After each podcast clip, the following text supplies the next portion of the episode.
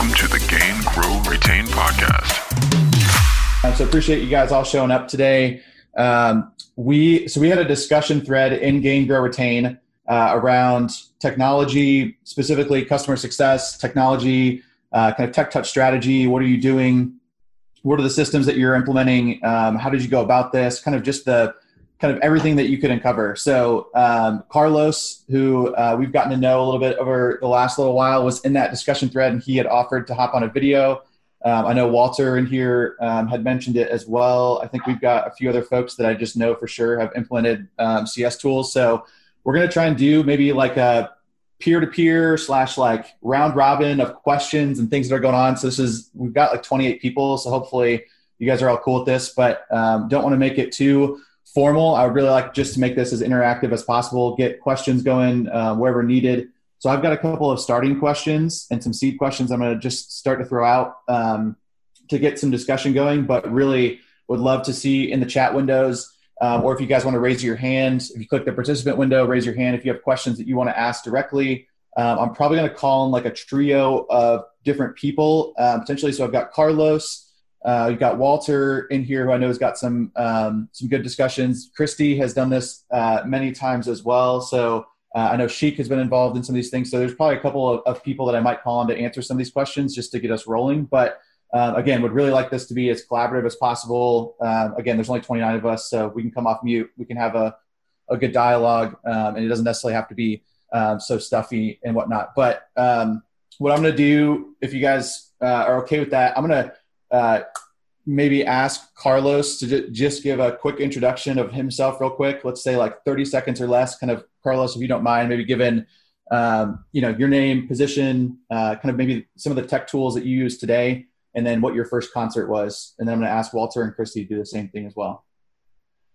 Hey, uh, hello everybody. Carlos Quezada. I'm the uh, head of customer success for Aruba Networks, part of Hewlett Packard Enterprise. Uh, I am currently transitioning off of Strikedeck. I'm away at the Tango uh, managing a book of about 4,400 customers with three CSMs and crushing the uh, improvement of NPS and also uh, uh net retention.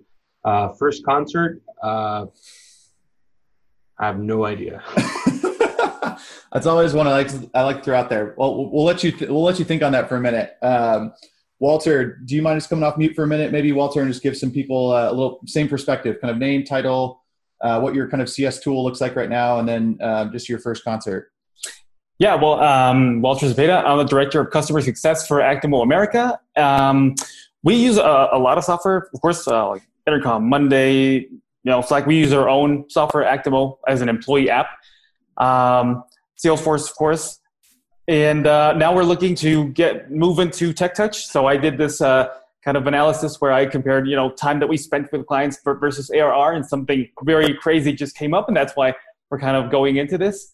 Uh, and my first concert, my first memorable concert, uh, I guess, was Metallica. Nice, that's a good one. Yeah, uh, perfect. Thank you, Walter. And then Kristi, I'm probably going to call on you a lot today. So do you mind uh, giving just a quick intro the same way? Yes. Uh, so, Kristi Faltorusso, I'm the Vice President of Customer Success at IntelliShift. My tech stack for, for CS is kind of runs the gamut, but my main power tool is probably Gainsight. Um, so, for those of you who have heard me talk about this before, I've used it four times, um, really operationalizing everything that I do with customer success. Um, but I will happily talk about a bunch of other tools that I think are probably not as well known, but extremely powerful my first concert, um, kind of coming off the Metallica, was Poison. So it was uh, Poison was my first one, which I couldn't remember if it was Poison or Cinderella, but it was Poison. I love it. You start to learn a lot once you start, you know, just getting a first concert in there. We used to use that a lot in our uh, in some of our discussion or some of our sessions that we led when we were consulting. Um, Perfect. Well, let's get things maybe just started. I'm gonna, I, like I said, I've got a couple of seed questions. If you have questions that you want to ask, just throw them in the chat or just raise your hand. And then as we go through the discussion, I'll just try and get as many people involved. Uh, we'll take this in whatever direction you guys want. This is really just again peer to peer. We've only got about 35 people, so I think we're going to keep this as intimate as possible. But um, maybe Carlos, let's just start off with you and, and maybe get the ball rolling, and then we can kind of uh, get some other questions in here. But uh, from your standpoint, Carlos, what was the main kind of business driver impetus for you to to really look at you know the technology you were using in your segments, how you were thinking about uh, kind of your tech touch strategy that you know the words that everyone keeps adopting these days. Like, what was really the main business driver there, um, and how did you like? Was that part of the executive executive team process? Like, how did you convince them? You know, like, just give us a little anecdote there. I think just to start, and then we'll uh, we'll start kicking it around. Yeah, no problem. Just a little bit of background. So when we first kicked off this concept of customer success, we didn't have any organizational debt. We weren't walking into this with an existing team in place. Um, so we actually created this from scratch. And so um, one of the first things we did is, uh, is uh, we started taking a look at the install base data. And the install base data is really what helped us determine that we needed to have a significant play on the on the tech touch. So we take, took a look at the install base data. Um, over half of our uh, install base fell into uh, the revenue of the product that we were, we were uh, supporting. Half of that revenue came from a, from a from a segment that would require a tech touch. So um, that told me that we couldn't just ignore kind of the smaller customers because at scale there was a significant amount of revenue there.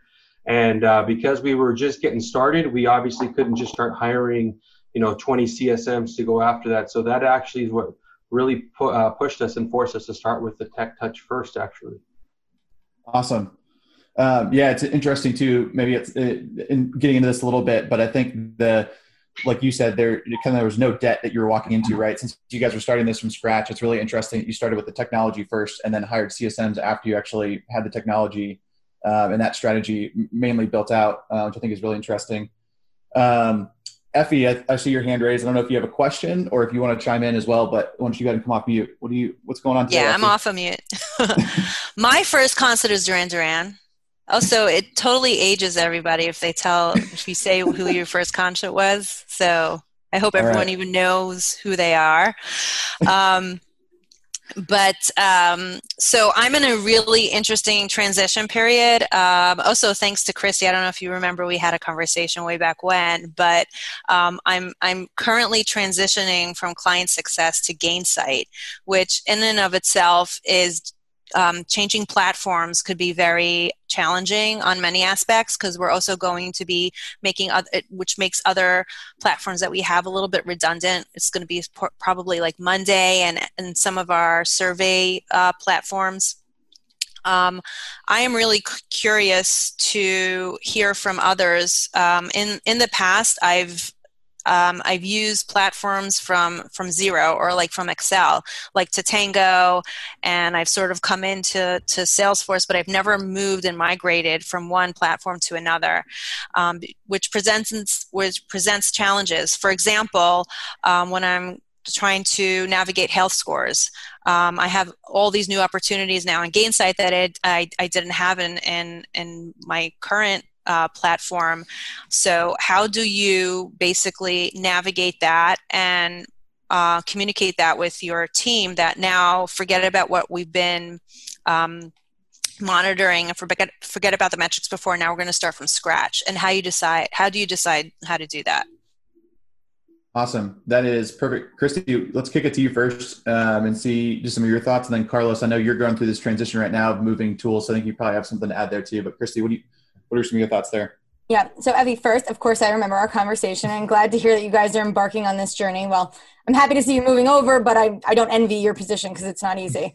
Um, yeah, so I would say the big thing there is all going to be about how you're communicating this internally, right? So it's going to be, you're obviously making a shift in metrics and, and the things that you're looking at. It's going to give you more ability to be, I think, more flexible and then also to bring in parameters into your health score you didn't have before. So I think the first thing is to educate the team on like why that's important and why those are the points that you're looking at um, and why that's going to transform the health score. I would also maybe create a baseline of the health score that you have in the system today, just so that they can see the difference. Because it could be that a lot of their customers that are green today are going to be red tomorrow. And that's not necessarily a bad thing if you're just looking at different health parameters and saying that, like, actually, these customers, there's a lot of opportunity here. And so they're red because we could be doing more to help them. And, and it's probably more indicative of the reality, less than kind of where they were today. So baseline it show what you had before compared to where it's going to be make sure that they're clear on like what new parameters you're including and why. Anything that you're removing help them understand why and then just kind of educate right. them on how to use that moving forward. And i would say that baseline is equally important for your executives and anybody else who's looking at that data point because if you're going to go from a lot of green or a lot of green and yellow to a lot of red perhaps um, it's not necessarily a bad thing but you have to level set and make sure that everyone understands That's actually uh, one of my my hopes is that uh, ironically that that we do see more of those reds coming up because I I do feel like the metrics that we were um, looking at were completely inaccurate. So my hope is is that uh, we would we are going to see some of the reds coming up. Yeah, I mean, like Yeah, our we health could address score, it. Our health score is created basically with the idea in mind of like green is what the absolute perfect customer looks like. So it's not supposed to be used as a churn or risk indicator the way that I use my health score. Green is like the ideal customer, right? They're doing everything they should. They're engaging the right way. They're using the product the right way. And the reality of it is that's probably a very small portion of your customer base. So I had to spend a lot of time educating to say red is not bad. Red indicates that there's a lot of upside and opportunity for our team to be engaging these customers in a different way and get our customers to use our product engage us and see us differently. So I think as long as, again, you level set and you've got the right parameters in there, uh, red is not bad. You just got to have a plan in place to make sure that you've got you've got to route them to green somehow. And how often how often do does your team set the either the pulse or the scores? I, I'm assuming some of them are some of it's autom- automated. Um, in our case, we don't have a lot of automation because we're a security Mhm. we're a security product. But how often does the the health score get updated? So it's basically when it needs to. Um, anything that's stale, so we say like anything that's older than 60 days, we actually kind of null it out on ours. So that just, it, we feel like that's too long of a time pass and sentiment changes too regularly. So if the CSMs are giving their input, um, it expires in 60 days and they are updating it whenever it changes, right? So if they have it's status quo, right? Like nothing's changed. They're speaking to their customers regularly and they still feel like it's yellow or it's green or it's red. They don't need to update it. Um, they might want to add a note, but if that changes, then they'll go and update it. But any of our customers that our team is engaging with on a regular basis, which is our three top core segments, will likely have that pulse check um, updated within 60 days anyway. Okay, Perfect. great. That's helpful. Um, Carlos, what about you? I know you're going through transition right now. You're you're kind of moving platforms. Is there anything that you uh, sticks out to you for Effie to, to consider as she's moving platforms? Um, things that she needs to kind of think about. Any roadblocks she might incur? So we actually lean quite a bit on we, we kind of built out the predefined journey map. And so in the journey map we specify, you know, based on the telemetry data that we do have access to, we specify the weightage of how we leverage that telemetry that really uh, collects things like adoption and usage metrics. And so we leverage that as well as how many support tickets and things like that the customer um, is, is uh, has open. We also use a tool called Support Logic, a really awesome tool on the tax side. It's a machine learning um, NLP tool where it actually tells us customer sentiment. So as the customer's engaging with their support organization, it actually picks up sarcasm and all that stuff. It tells you if um, if the overall message is positive, negative, or neutral. So all that gets part into the tool, um, and then we it on our on our end and basically say, look, um, there's a couple of dimensions. One is what phase is the customer in. Two, how much time has the customer been in this phase? And three, of the tasks we expect the customer to complete from an adoption perspective, how many of those are complete as we're getting to like the 30 day mark?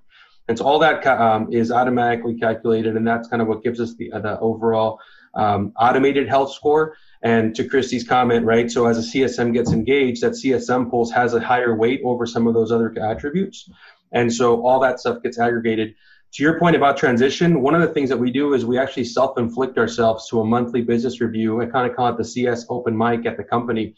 And every month, um, essentially, we present to the entire leadership team. Um, you know, what are the current, you know, what did CS do over the last 30 days? What are the overall CS metrics and what are the things for, what are the goals for the next 30 days? And so some of these items, so for example, if we expect to be, um, uh, to be measuring something differently, um, we bring that up at the MBR so no one's surprised and people have an opportunity to get aligned behind all that. And so at the end, whether all the exec leaders join or not, I always send out the end of meeting summary with the two highlighted slides of all the KPIs and attach the deck. And at the back of the deck, we have the definition and methodology for how we calculate all this stuff. So that way, if there is going to be a change, we can call that out and it's embedded in there. Um, usually, what ends up happening is there's a couple of key stakeholders within either product management, engineering, who are usually really close to us with regards to the metrics. So usually, we would have worked with them ahead of time. So if there was going to be a change to any of that, we would have uh, kind of aligned and agreed on that before. But I've actually found it just for everybody on the call. I've actually found that those monthly uh, business reviews, although they're kind of tedious um, to do, um, they're actually very helpful in not only that keeping a pulse on how your organization is doing, but it also gives you a platform to really vocalize to the rest of the organization like the work and the good work that the CS teams is doing. So um, like I said, we, we we've started that very early in our in our kind of design phase of the program, and and we've actually recently sent a message saying, hey, look, we're actually thinking about canceling this because you know we're we're also involved in other meetings where updates are being given. And a lot of the feedback we got was like, no, please don't cancel it. Like we still want to attend this, and please keep sending out these reports because folks are leveraging that. So that's something that I kind of coach people on as well is the importance of those MBRs because it helps you know give you the platform to also say, hey, look, we're we're, we're struggling because product management isn't giving us what we need.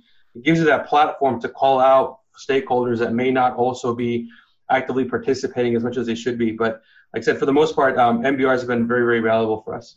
Yeah, I think it's a great, great point. We we now at Higher Logic are doing uh, town halls, and they're done by um, segment of the business, and so you have the opportunity. Like I can go listen to the sales town hall, I can go listen to the customer success town hall, so you can actually go kind of engage. And I agree with you, Carlos. It's really good for uh, some of that.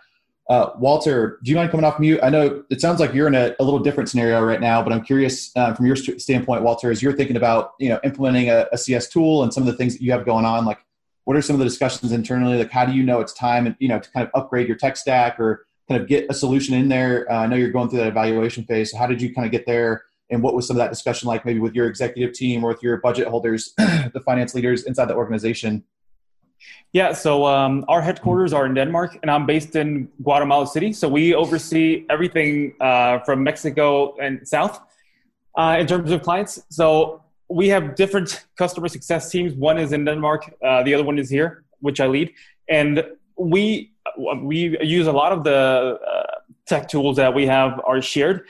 But we've seen that customer success is really different in uh, Europe and the U.S. versus Latin America. So we're kind of beginning to, to see that we do need a, a, different platform. Right now, there is no platform, I mean, other than Salesforce and some spreadsheets and something on Monday. And, you know, like uh, I'm sure a bunch of people here have uh, stuff, you know, like spread out on different tools. Um, we are beginning to see that, you know, when we look at our long tail and we see the time that we're spending – even if you do like a quick analysis on, a tool like Clockify or something where we have our CSMs, which are they're, they're logging in their time uh, to see how much they're spending on our different clients, and we see that there's a very different uh, scenario that you know than the one we, we would like, where we see the most time being spent on our uh, you know high uh, your customers who are paying the, the highest, right? Uh, so that's what kind of triggered the whole conversation, and that's how I got the buy-in from uh, from our executive sponsors to, to go into looking uh, for a tool. So we're a little advanced in in that process in looking for a tool, but now we're start, starting just to get all the information for the different tools that we have, uh, putting it in one place, and then just getting ready to make the transition.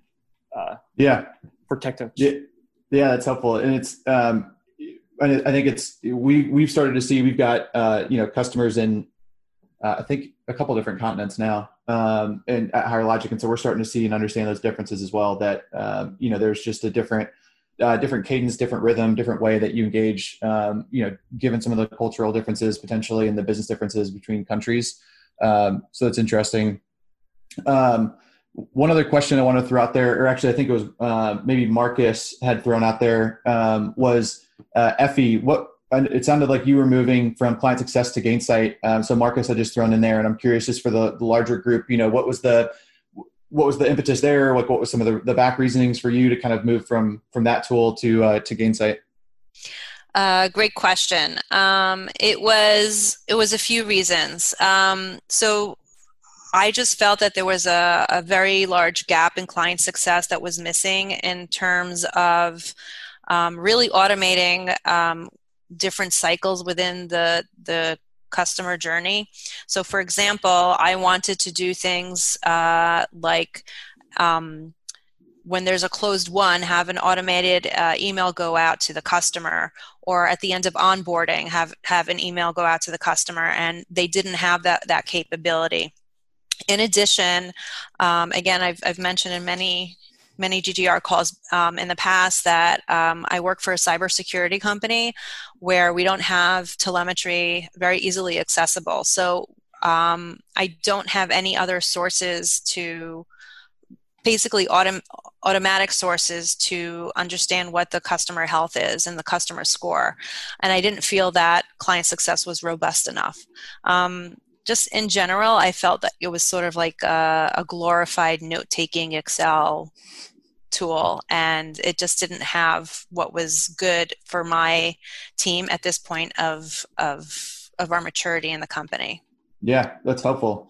Um, and I think you know there's a couple more that we'll ask about. Like I'll probably ask Carlos maybe to talk about his transition between StrikeDeck and Totango as well. But uh, one other part that I think is really interesting um, question that Rosalind threw in here was how do you prioritize what parts of your process had to be transitioned to a tool? So you know how are you determining what can be automated and driven from technology versus what still needs to be human led um, and human driven, I think is the crux of that question that Rosalind's asking. So, uh, Kristi, do you mind maybe coming off mute and sharing a little bit about how you try and determine, uh, you know, what can be automated for the customer versus what can't be, uh, like where the tool really was going to come in and how you prioritize those things?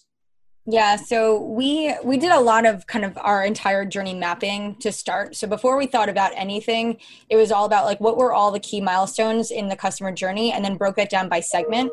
So not all of our segments will have the same touch points throughout the journey, but we know that there's some key milestones. So based on that, we built out a RACI, um, a pretty comprehensive one. I will tell you, it's our RACI has over 300 steps in it right now. It's like it's very comprehensive from like day zero through advocacy and touches on everything that might impact the customer in between. And the reason we did that is because we needed to visualize and truly understand all the points that impact experience and all those milestones. So what we did from there is we took the RACI model, and that was actually the catalyst to figure out what were the different points that we could layer in some automation because it was so detailed and there was so much specificity built in. It was easy to understand. Okay, could this touch point be automated? And then, if so, we spoke with the different teams to figure out what tool was the best one to power that automation. Now, not everything we do is through Gainsight. Um, we are using different tools, right? It could be like what can we do through Zendesk? It could be through what can we do in app.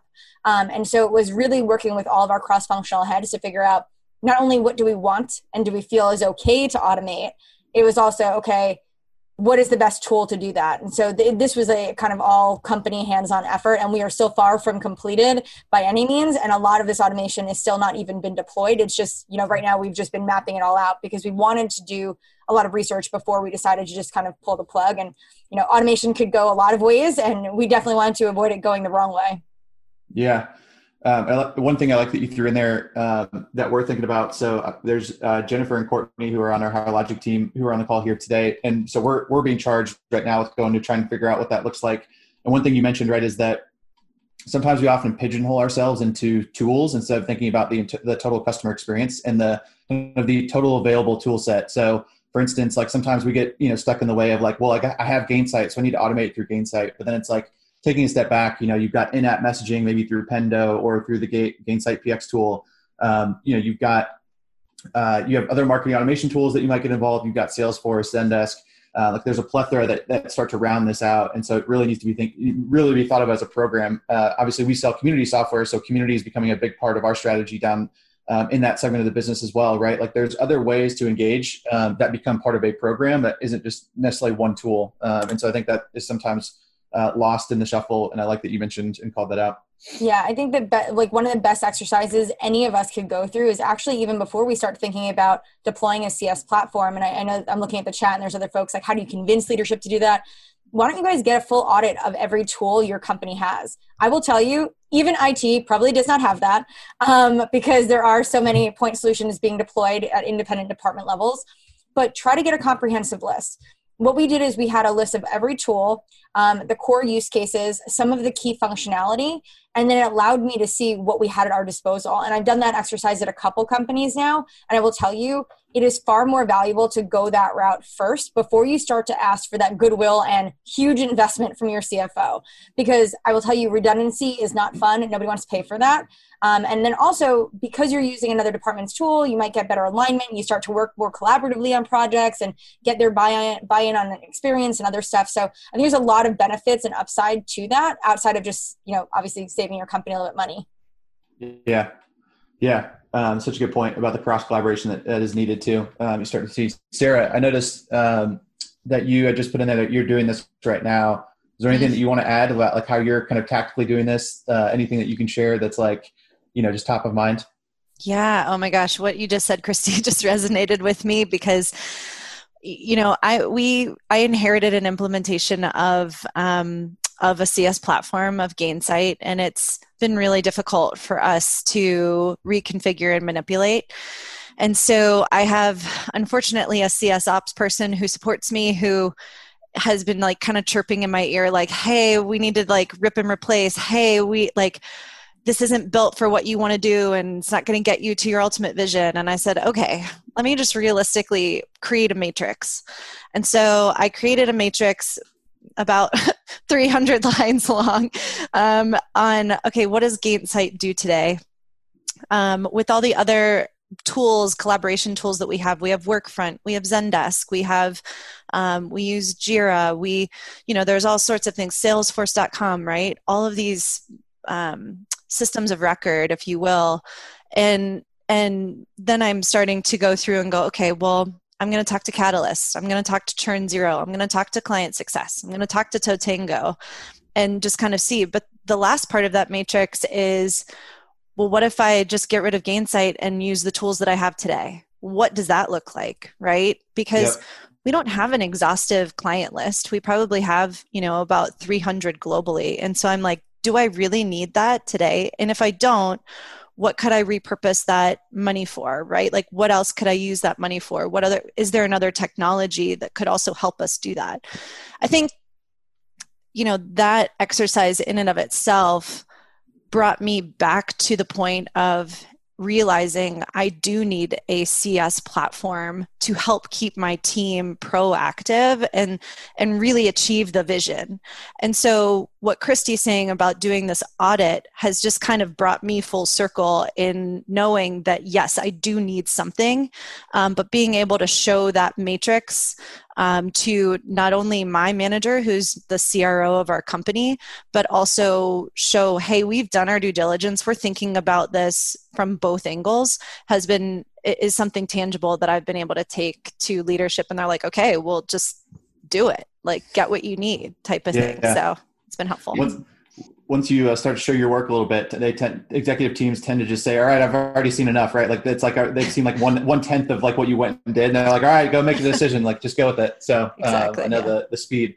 Um, Carlos, you kind of come from a uh, interesting position because you actually started with the technology first, and then you kind of added some CSMs um, as you've gone. So how did like you know how did that part come for you? Uh, focusing on the technology first, like do you feel like you have greenfield? Like are you did you go through and do the similar RACI matrix exercises that Kristi's talking about? Uh, like how did you start to maybe figure out what, what can be technology driven versus what can be human driven and and figure out how to add human headcount on top since it's kind of the opposite for you? You're on mute carlos. Sorry. Zoom fell. Okay. um, just to add on what sarah had mentioned right? So um, and and um, uh, i believe uh, who else brought this up here uh, kristi um, what Kristi refers to as kind of the RACI and, and what Sarah talked about the audit, we did a little bit of both. So very, very early on, my first hire was really my CS ops manager. So we really spent, um, you know, the first three months understanding the data. What are, what, what's the install base look like? Um, what are the different data sources that are available to us? You know, things of that nature. Um, and then from there, we, we actually went and started placing an order for equipment and went through and, and, and understood what is it the customers go through when they purchase and what are the different notifications and what is it, how are they walk through this whole experience? And then from that, we really started understanding what are the different friction points and what are the areas where we can go in and kind of proactively engage customers with digital uh, messages to help them avoid some of those friction points. Um, and so for us, uh, you really, you know, whether you call it the RACI or the journey map, when you take a look at, you know, what that looks like completed, it's basically by each phase of the customer engagement model. Um, you know, what are the different tasks that you're looking to complete? What are the different things that the customer needs to accomplish? And are those things that can be done digitally or do you require like a human element as part of that, right? And so again, going back to um, to my earlier comment, because we were kind of very, very greenfield, um, uh, you know, or actually we were very um, grassroots at that point. When we took a look at the journey map, one of the things that you'll find is it's when you get started, there's just so much, so much in front of you that you don't know where to get started. So we kind of created this agile methodology um, where we basically said, look, we're going to create this concept of an MVP. We're not going to solve everything at once, but let's tackle one piece at a time. And so what we did is we drew a line in the sand and said, you know, we're going to just going to start improving for net new customers. So every net new customer as of January 2019 is going to get this digital welcome letter. We're going to start tracking them. We're going to put them into, into at, at that point it was Strike Deck. And we're just going to start engaging with them, right? And so, as existing customers renew, then they will fall into that cycle and we'll create kind of this onboarding or uh, we call it an on ramp program to take existing customers to drop into the digital flow, right? And so we've been doing that since January 2019. Um, we now have, uh, I think, last last MBR over 5,000 customers that we've actually taken through that entire journey. Um, and so for us, um, that was kind of our first play is let's digitize everything. And then we created some pilots. So we said let's take a look at our segmentation model. Let's test the segmentation model. Find customers that would actually fit or qualify in the upper tier of that pyramid right? Level two level uh, you know tier one tier two which is mid touch or high touch let's go in and throw a csm at that person and build out what does a csp look like right what does that kind of month in review look like what does a qbr look like what are the different things that that a CSM would eventually have to perform in this higher engagement model. And so we've actually created a pilot. We ran that pilot and collected that feedback. And now what's actually happened is that higher touch model is now being embedded in some of our advanced service pro- uh, offerings. So we still and we still offer the digital engagement to 100% of the customers. One of the things that we did do is another part of the tech stack is we introduced Calendly to our digital engagement. So I don't know if you guys are familiar with Calendly, but every every one of the emails that goes out to the customer we actually personified our digital engagement. There's this virtual CSM named Steve who actually welcomes you during the onboarding and actually will walk you through. And it, all the digital emails are signed, and there's a caricature of Steve in all of our messages. But then at the very bottom of every message is like, hey, if you want to talk to real CSM, click here. We've basically um, created a kind of, if you any folks have been in support, we create kind of this swarm model of CSMs where you don't have a dedicated CSM, but you always have an option to speak to one, and it gives them enough heads up to research your account, under look at you inside of the tool, figure out what's where, where you're at in the phase. And so when that call happens with the CSM, they're a lot more educated about who the customer is. It's not like a cold call. And it's also at the customer's convenience as opposed to, you know, waiting in line or being on a phone on hold. So um, so that's what we've actually um, where we're at now. So I mentioned this earlier, right? Um, and by the way, um, we submitted an application for the TSIA Star Award, and we actually ended up, uh, we talked about our digital strategy and how we built this and all that. And so we actually uh, ended up as a finalist. So the application that we submitted with all this information is available on the TSIA website if anybody wants to check it out. Informatica, who won first place, actually did a very, very similar um, uh, application to ours. The one thing that I think that they got one up on us is they're actually doing the end product piece where they're actually engaging with customers inside of the product, um, which is something that is in our roadmap. So Jeff, you also talked about like Pendo. So that's one of the things we've implemented Pendo in the product. And now one of the things that we're working on is leveraging Pendo to be able to connect to the customer while they're in the, in the, in the application, the tool. Awesome. There's a couple of things that I loved uh, that I wrote down, which is uh, go be a customer yourself. Uh, so I actually did that when I joined Higher Logic. Like I actually went through the process of becoming a customer. So uh, and I also used a previous solution that was a competitor. So I had seen what our competitive set was. I saw what we did, and so pretty quickly we could identify some quick gaps. And so I think that's a huge one. Is like just go sign up today, start start an account, whatever you need to. Uh, but I think that gives you such a good glimpse. Uh, the segment, cohort, and test idea.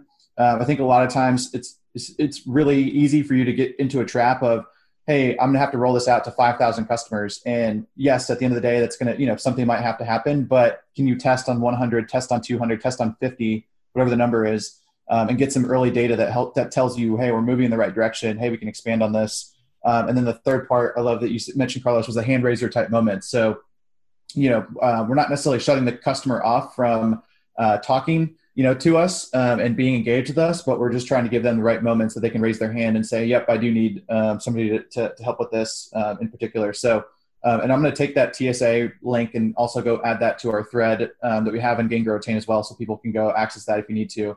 Um, but Rosalind, I think you had mentioned you had a question that you wanted to, to, ask the group. So, why don't you go ahead and come off mute? And yep. hello, good to see you today. Awesome. Thank you guys. Um, so, kind of piggybacking on what Carlos was talking about and how not to get overwhelmed with where to start. Um, I, I, feel like I'm approaching two paths and would love guidance on how to approach it. The first is focusing on our lower tier customers. I hate using that phrase because I don't want to imply lower tier is lower quality, um, but essentially like the lower paying customers and operationalizing most of that to be tech touch versus thinking about a thread I read, which is you know tech touch kind of can happen across tiers it's about those interactions those select interactions and operationalizing those so in trying to figure out how not to boil the ocean at once would love some guidance on you know where what seems like the best path forward and yeah Carlos, do you want to take a stab at answering that, and then maybe we'll get to yeah. some other So things? Rosalind, boil the ocean. Don't boil the ocean was one of the directives that I actually got from my boss because you know what we found is we spent two months just spinning. Like, well, there's customers that are coming up for renewal, but then there's new customers coming up, and what about the ones that are existing? And what do we? I mean, we spent so much time ideating on what we could do that we never launched. And so we actually, like I said, going back, we created this concept of an MVP, which is like, look, in the next three months, here are the areas that we're going to go and improve on, right? And so we said in the next three months, we're going to deliver what the digital onboarding program is going to look like, right? And we're only going to focus on net new customers. We know that other people are going to be out, but once we've solved for this, then we can go and figure out the next step. And so for us, it was literally just saying, you know, time, scope, and resources. What are the things that we can do in the next three months? Let's focus on those. And as we started doing the journey map and the whiteboarding and the exercise of a million post-its, right? We said, okay, here's what we're going to deliver in the next three months. All these other great ideas, it's going to go in backlog. For those of you who are familiar with Agile, we actually leverage kind of the Agile methodology. And we said, all right, in the next three months, we're going to do this. We're going to break it up into sprints and we're going to assign owners and stakeholders and all this good stuff. We created the epics and all that. And so what we've been doing ever since then is adding to that um, what we call the MVP. Now we're, we're in like version four of that MVP, which is you know first we did onboarding, then we did renewals, and the reason we did renewals is because those were the we kind of started at the bookends. One of the things that we found was uh, the customers that were churning, we did what we call a sorry to see you go campaign and just say, look, sorry that you didn't like the solution. Can you tell us why? And we actually set up phone calls. 20% of the customers that churned said they had no idea they'd even churned. So we knew that we had a proactive renewal notification problem. So we're like, okay, if we can solve that and automate the renewal notifications, that can bring back 20% of those customers.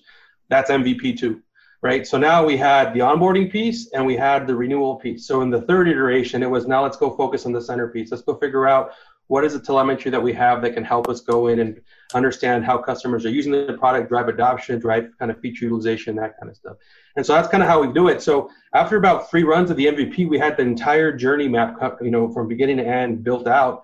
And then it's as we're as we're learning, we're iterating. So every you know every three months, there's a whole new version of that journey, right? And it's very important to remember and lean on the agile method of backlog because as you're as you're working on this you get a new idea it's like oh yeah we also should do this one of the first things that should come out of my mouth is let's add it to the backlog because otherwise it'll completely distract the folks working on what you need to deliver now on this new shiny thing right? So that's kind of the way we've done it is really focus on this concept of mvp understand what is it you're going to deliver in the next two to three months and all the other great ideas that get birthed as part of that throw them in the backlog. And one of the things that we recently started adopting is um, things like Smartsheets, things like uh, Jira, they're not very user friendly and hard to adopt from a CS team perspective. So we've actually started using Monday.com recently, and it's actually been very, very helpful. UI is super cool. You can create some pretty cool stuff on there. They even have gamification of some of their dashboards, and so that's actually been super helpful now because now we, you know, as we start creating these.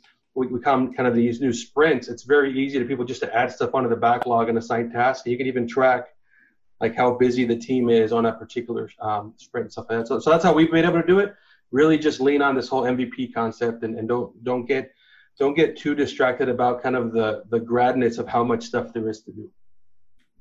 Yeah, it's a great point, and I think the the whole point whole idea around the iteration, right, and that you can improve it over time. Um, I think is something that we're we're doing at Higher Logic right now as well. Like we're actually focusing on the renewals first um, as our first piece to go tackle, and that's just out of uh, kind of like sheer necessity, right? Like we just have renewals coming up. It's uh, getting toward the end of the year. So for us, um, like that was just where a bulk of the the revenue lied for us, you know, to go tackle kind of our first um, look at what we're doing in the customer journey. So similar to Carlos's point, I think it was either going to be us starting at the onboarding phase or us starting at the renewals, and we just chose renewals because of, of where we are as a business and what we needed to focus on as, as business priorities. So um, I like the idea of chunking it out though and thinking about it almost by stage of your customer journey to figure out how you kind of go and tackle those value moments across that, um, which I think is really good.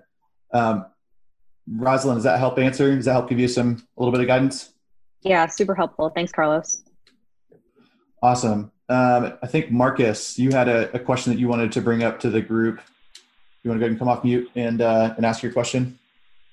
Sure. you know, this is more for when you're dealing with a little bit of a higher touch customers. But uh, one of the challenges I've seen when I've been looking at CS tools and, and, you know, we had implemented Catalyst. So, you know, this is also what I saw in Catalyst is you, most of the tools look at customer lifecycle of onboarding, adoption, you know, probably steady state or, you know, and then renewals with with high touch customers, you know, we wanted to map the success plan to essentially, you know, how a customer is doing and looking at every time you achieve success, hopefully you're finding a new value driver that you're shooting for and then building a new plan around that.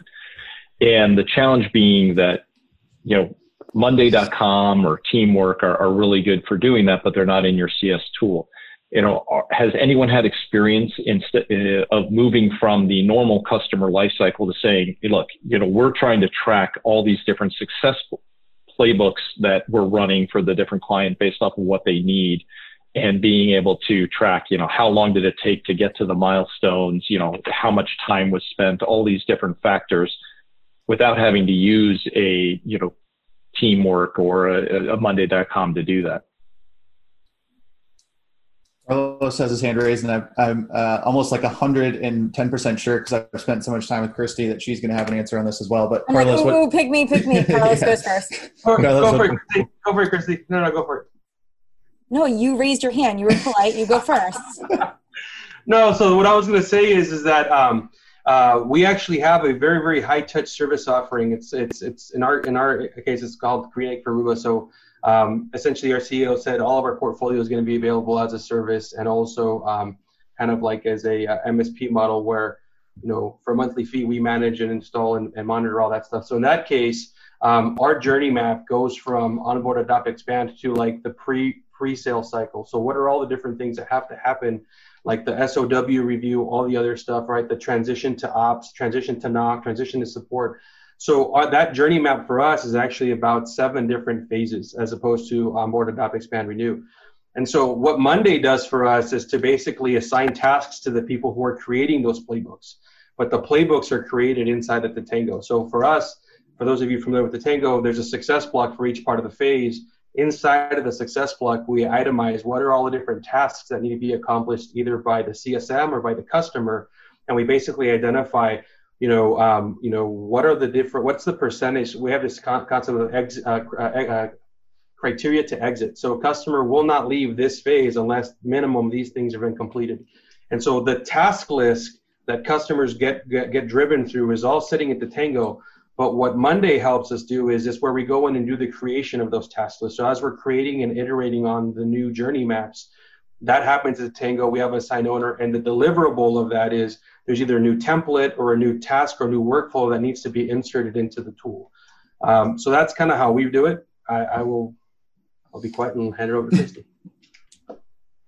So mine's had two different there, Carlos. So the same thing. We designed a, a custom journey that doesn't kind of mirror those four stages our first stage is develop and that's all about kind of setting expectations and, and, aligning on goals. So it's all about just communicating initial kind of send off with our customers. So before we do anything onboarding or otherwise it's all about alignment. So if we don't have their goals documented all their kpis benchmarks of success we don't advance from the stage. So we've got develop then execute. Execute for us is customer and company onboarding. And i and i bifurcate the two because it's very different. Like onboarding the company into the partnership is like getting their instance set up billing right? There's all these things that have to happen in addition to user onboarding where they're that's more tied towards like training enablement. We then go to adopt. That stage is really the csms working with the customers on those success plans and i'll talk about how that fits in then our fourth stage is prosper and that is actually when we have that material win to socialize with our customers and that is we've made some impact through those success plans that's worth socializing and celebrating our final stage is what we call advocacy. And advocacy for us is renewal, it's upsell, it's expansion, it is case study, it could be a reference, it could be a testimonial. So that final stage is getting that point where your customer is serving as an advocate. So it's different, right? Like our focus isn't just on the renewal. Sure, yes, that's what my team is kind of measured on at a high level, but I care less about that, right? To me, that's the lagging indicator that we've done all the other good stuff that's going to result in that.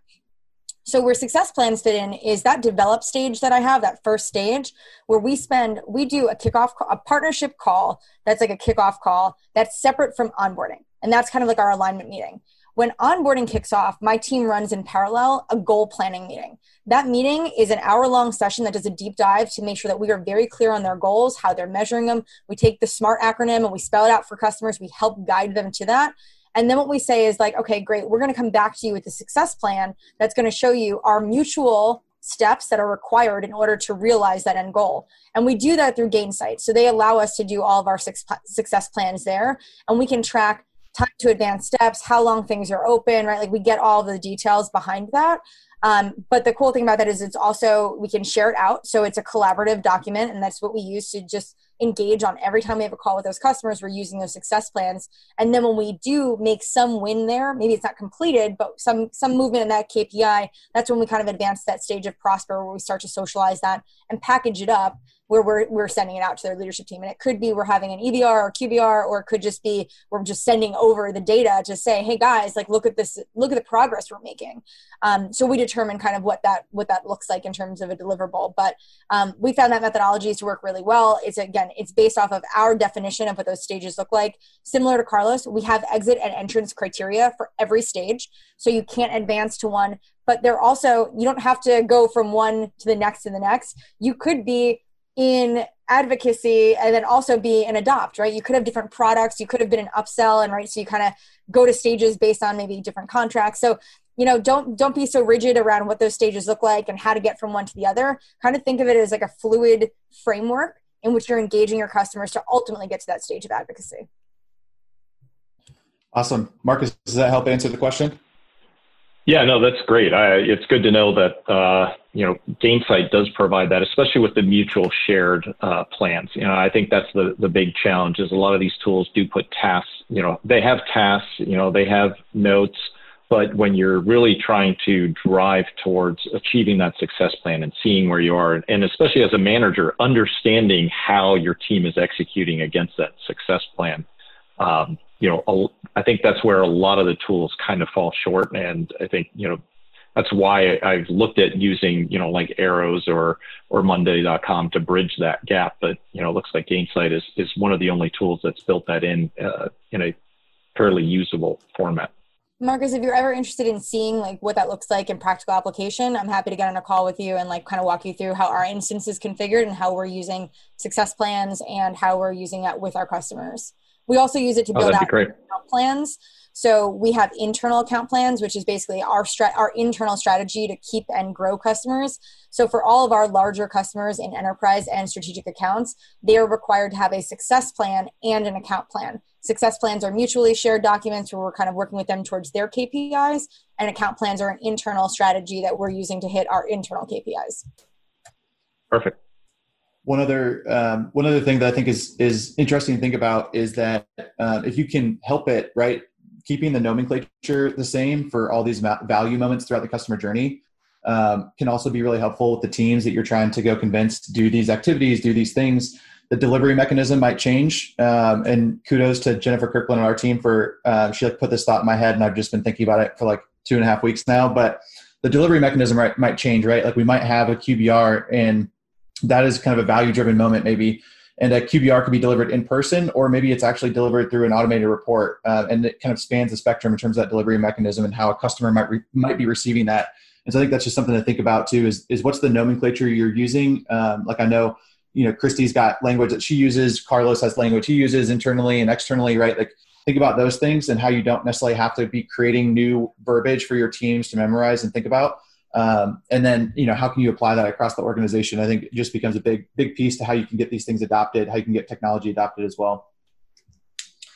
Um, I think uh, if you have any questions, drop them in the chat. I'm going to go back to one, one that I had earlier um, and kind of ask the group again. Um, and Carlos, maybe starting with you, like what, again, You've kind of started from a, a place where you had, you know, uh, the ability to go create your own canvas, so to speak. But um, what was some of the prep work that you guys did in anticipation of the tool? So, um, you know, if you when you first got Strikedeck, you know, what what was your process kind of before you even got on Strikedeck? Um, how did you get data prepared? How did you get you know other stakeholders in the organization involved in knowing that hey, we're going to be standing up an entirely new tool. It's going to you know require data. It's going to require uh, you know people to be in there and, and, things that were happening. So I'm just curious if there's anything that you did across the organization that really helped in that kind of preparation for for getting the tool after you kind of made the the purchase.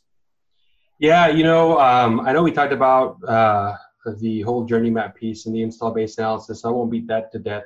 I think one of the most valuable things that we learned, and one of the things that we did that that, that yielded a lot of uh, a lot of uh, uh, positivity was um, the charter alignment process, right? So one of the things that we did is we talked to a number of different CS organizations, um, and you know, thanks to thanks to folks like Sheik and ESG for helping us um, chat with folks, but what we first did is we basically interviewed other folks. Said, "What are you guys doing? What's your CS org look like?" and things like that. And we ended up with this kind of overall view of like, look, um, depending on what the CS charter is, or, or, depending on where the CS organization is from an from an organizational chart perspective, it kind of drives the overall charter, right? So one of the things that we found was, you know, those CSMs that are normally more expand and and and uh, upsell are normally under sales quota carrying, right?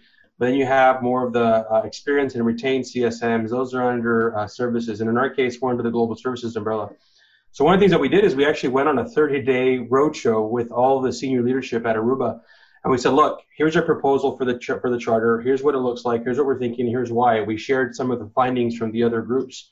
And we asked for feedback. So we're talking about VP of marketing, VP of engineering, VP of product, right? All of them and everybody had an opportunity to insert a insert an and or, or here or comma here or period here or add something right and after about 30 days of being able to because that's how long it takes to get calendars with all these folks once once we got to the point where we had vetted this through everybody we got them all in one meeting and i said here it is. And the best part about it is everybody could see their contribution to the charter. And indirectly they knew that they were also signing up to support this right? Because they had a say in it. And so after that, we kicked off the monthly business reviews, and all those folks that could participated in the charter were invited to that MBR. And so now they could see the progress of what we were building. So there wasn't any ambiguity of well, what's Carlos's team working on, or what what the hell is this customer success thing. So it really helped take them. So I, I'll admit, right, the first 15 minutes was always an education of let me explain to you what customer success is, what it isn't, right? Here's our primary function, here's our secondary function, right?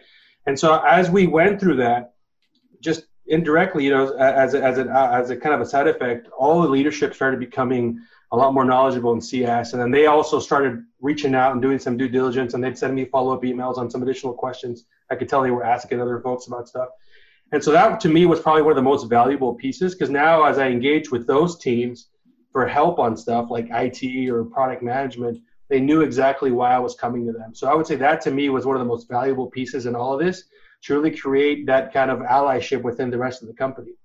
So that was huge. Yeah.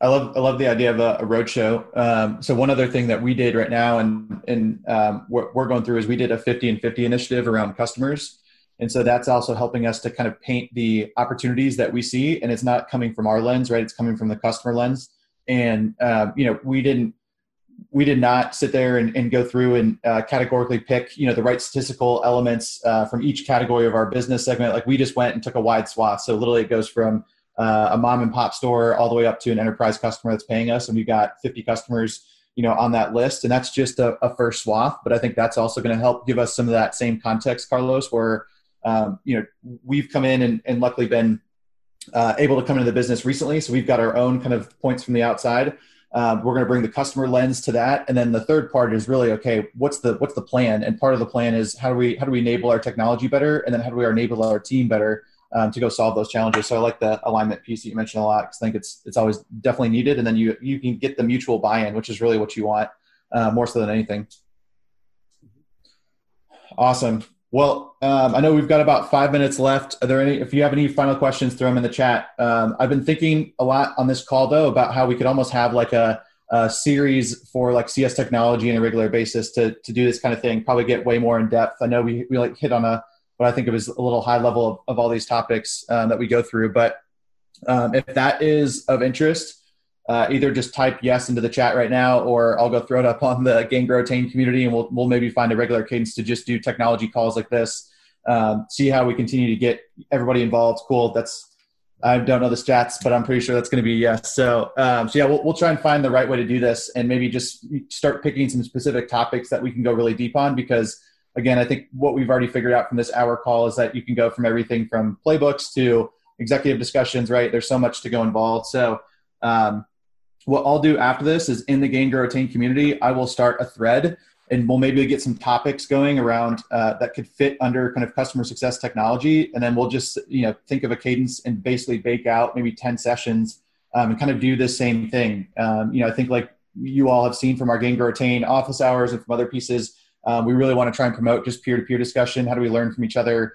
Um, I know we've obviously got Carlos and Kristi and some others in the room who have who've done this before, and so we can rely on them. But um, as much as we can get the group discussion going, would love to do that as well. Um, but thank you guys for showing up today. I'm going to throw this recording up there, so if you want to take a look at it. Thanks to Carlos, Walter, Kristi, uh, Rosalind, Effie. Uh, who else talks today? I forget. Marcus. Uh, so thank you guys, Sarah as well, uh, chiming in. I know there's a bunch of people in the chat as well. So uh, thank you guys. Appreciate it. We'll uh, we'll talk soon. Hey guys, thanks so much for taking the time to listen to the Gain, Grow, Retain podcast. If you liked what you heard, please take a moment and share the podcast with your friends and colleagues and subscribe. We really appreciate it. Talk to you soon.